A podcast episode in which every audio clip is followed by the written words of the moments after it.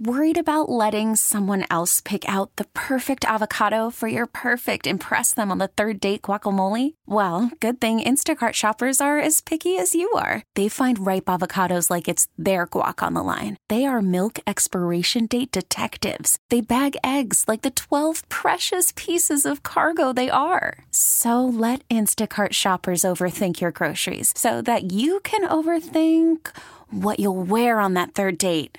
Download the Instacart app to get free delivery on your first three orders while supplies last. Minimum ten dollars per order. Additional terms apply. We really need new phones. T-Mobile will cover the cost of four amazing new iPhone fifteens. And each line is only twenty-five dollars a month. New iPhone fifteens? It's better over here. Only at T-Mobile, get four iPhone fifteens on us and four lines for twenty-five dollars per line per month with eligible trade-in when you switch. Minimum of four lines for twenty-five dollars per line per month with auto pay discount using debit or bank account. five dollars more per line without auto pay, plus taxes and fees. Phone fee at twenty-four monthly bill credits for all well qualified customers. Contact us before canceling account to continue bill credits or credit stop and balance on required finance agreement due. thirty-five dollars per line connection charge applies. See T Mobile dot com. From K C B S Radio in San Francisco, I'm Matt Pittman, and this is Bay Current for Tuesday, January fourth. The federal fraud trial of Theranos founder Elizabeth Holmes finally has a verdict. Guilty on four of eleven charges, not guilty on four others.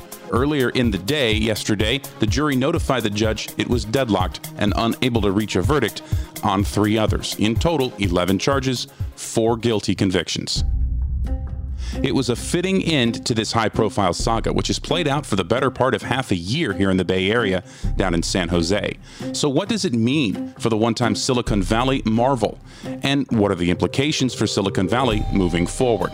Here at K C B S, we've been fortunate enough to have Stephen Clark, former Santa Clara County District Attorney and legal analyst based out of San Jose, covering the Holmes trial for us. I spoke with him yesterday, moments after the verdicts came down. So let me ask you then about the, the four guilties. What do we know about these specific charges, that, where they found guilty, and, and what is she looking at in the penalty phase? What came out in the jury verdicts is that the things that the jury could grasp onto, they convicted her on, as opposed to just people saying that she was um, puffery about Theranos. So what the jury did in the four counts of conviction is they said, we Didn't, we did not like that she utilized the military hmm. as a way to promote Theranos, saying that Theranos was in the medevac helicopters. Uh, that was a false statement, and it was unethical, and it was incorrect, and they convicted on that. They also convicted on uh, the count involving her use of the Pfizer logo to promote Theranos. So it was things that the jury could hold on to and say that's unethical and it's also illegal. Um, the other counts, they felt there was just too many variations of what she meant when she was saying these statements. And I think the jury just threw up their hands and said that's not enough for fraud. But the utilization of the military, I think, was the key factor for a lot of investors to say, if she's got the military on board, I'm on board. And that turned out to be false. And it was something she couldn't fix on the stand. Uh, Miz Holmes, I think, uh, had had she not taken the stand, I think she could have been convicted of everything. Wow, interesting. But certainly her testimony and her life story, I think, was important for this jury in giving her that benefit of the doubt. She was the first to take the stand in her own defense. And I don't have to tell you that's that's not very common. Or, or is it? Maybe, maybe I'm wrong, but I not that I've seen it's very common. And you think that that might have, it sounds like it probably did work out for her benefit. Oh, I think her testimony was critical to her case because she testified that she did not intend to commit fraud. It was her intent that was at issue, and she needed to connect with that jury.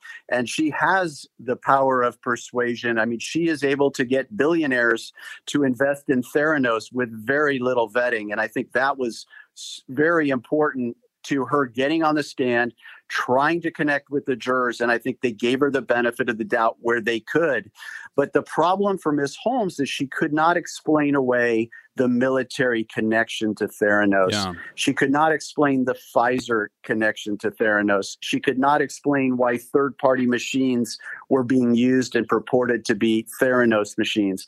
I mean, that was just blatant, unethical, and fraudulent behavior. And the jury just couldn't give her the benefit on the doubt on that. even though she admitted she made a mistake, they said that went too far. So the, the jury clearly seemed to think that she defrauded investors. And, and you've mentioned the military component is, is sounds crucial and is, I think, fascinating in this whole thing. But they couldn't go quite as far as to, to say that she had defrauded or misled patients. Is is that a, a simple understanding? Is that a correct understanding? When it came to the patient components of the case, they, I think there's a built-in, people understand that you can, not every test is completely one hundred percent reliable, that no patients were seriously injured or killed, okay. that it was like any other testing equipment, that people were advised, get a second opinion. So that was a very different scenario than utilizing the military to say that we are going to be in medevac helicopters in Afghanistan and other places around the world. Right. You can't usurp that kind of uh, connection to the military for your own profit. I, I don't think the jury liked that at all. And I, I think that was key for them. And that was something that investors said, you know, we had we known that that was false, we never would have invested these millions of dollars. Now, I will say that a lot of the investors and corporate partners did not do a very good job of vetting Theranos.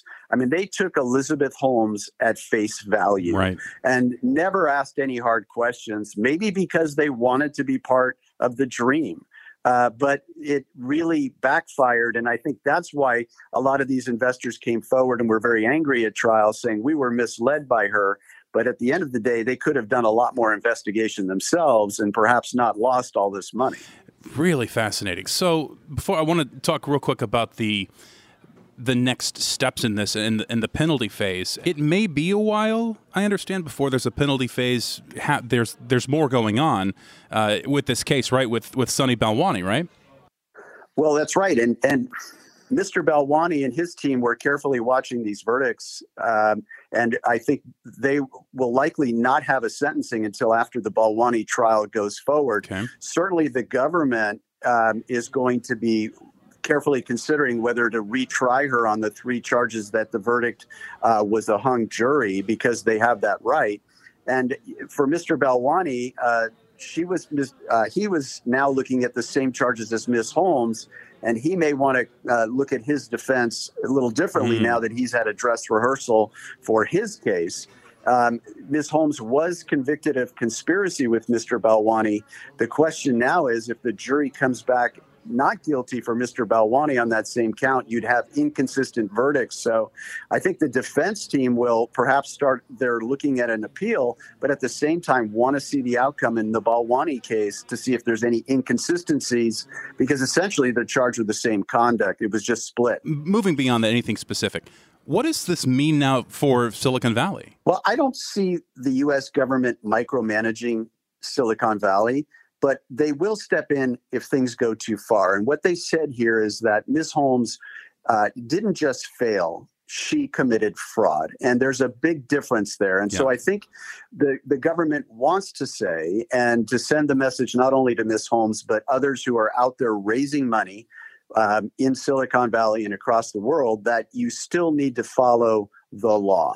You cannot lie. You cannot deliberately misrepresent, you, you know, things, or we will prosecute you. And by getting convictions here, uh, there's going to be a lot of people in Silicon Valley that are going to stand up and notice this in when they are raising money for their startups. And they're going to, you know, this will be a message that lawyers and venture capitalists will be looking at when they're putting out materials to the public and raising money. So I think Miz Holmes's case is something that was clearly a harbinger of things to come if it gets too far when it comes to raising money in Silicon Valley. They will step in, they will prosecute.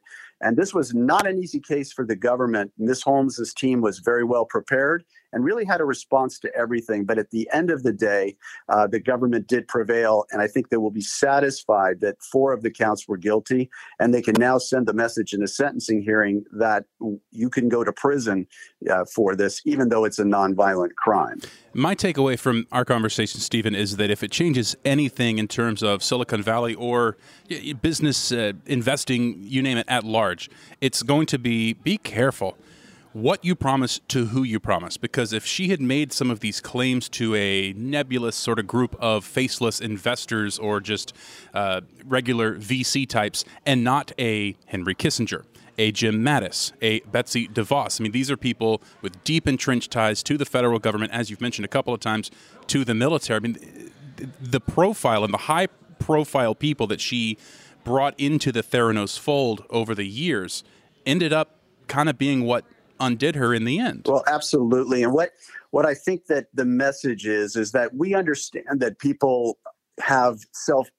The message here is self-belief is in the D N A of Silicon Valley. That's who we are. Oh, sure. But at the same time, you cannot commit fraud. And there's a big difference. And the government said Miz Holmes crossed the line from self-belief to committing fraud. And even though she started off very well-intentioned, Uh, when she was put on notice that things were amiss and that the technology was not working, she continued down this path, not just to raise money, but maybe to pursue her dream of changing the world.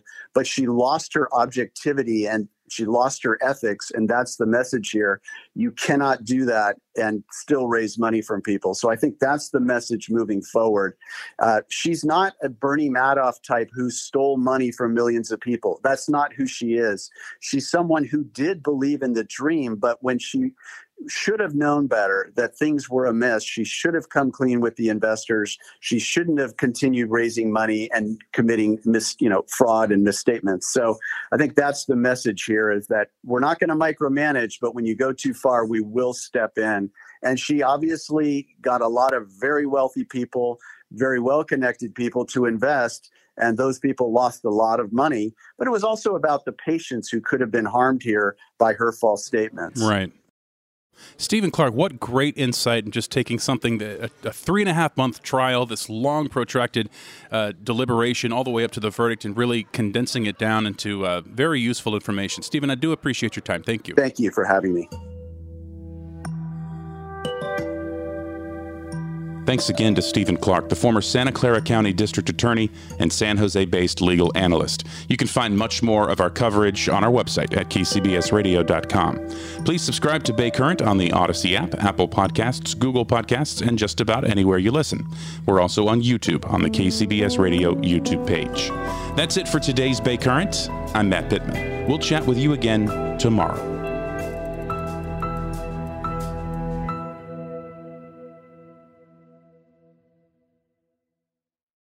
We really need new phones. T-Mobile will cover the cost of four amazing new iPhone fifteens, and each line is only twenty-five dollars a month. New iPhone fifteens? It's better over here. Only at T-Mobile, get four iPhone fifteens on us and four lines for twenty-five dollars per line per month with eligible trade-in when you switch. Minimum of four lines for twenty-five dollars per line per month with autopay discount using debit or bank account. five dollars more per line without autopay, plus taxes and fees. Phone fee at twenty-four monthly bill credits for well-qualified customers. Contact us before canceling account to continue bill credits or credit stop and balance on required finance agreement due. thirty-five dollars per line connection charge applies. See T Mobile dot com. Protect your vehicle's engine with a full synthetic oil change and save with Mobil one at O'Reilly Auto Parts. Purchase five quarts of Mobil one full synthetic motor oil and receive a ten dollars O'Reilly gift card after rebate. See store for details. With your Mobil one purchase, you'll also receive two times points during O Rewards Bonus Points Month at O'Reilly Auto Parts. Oh, oh, oh, O'Reilly Auto Parts.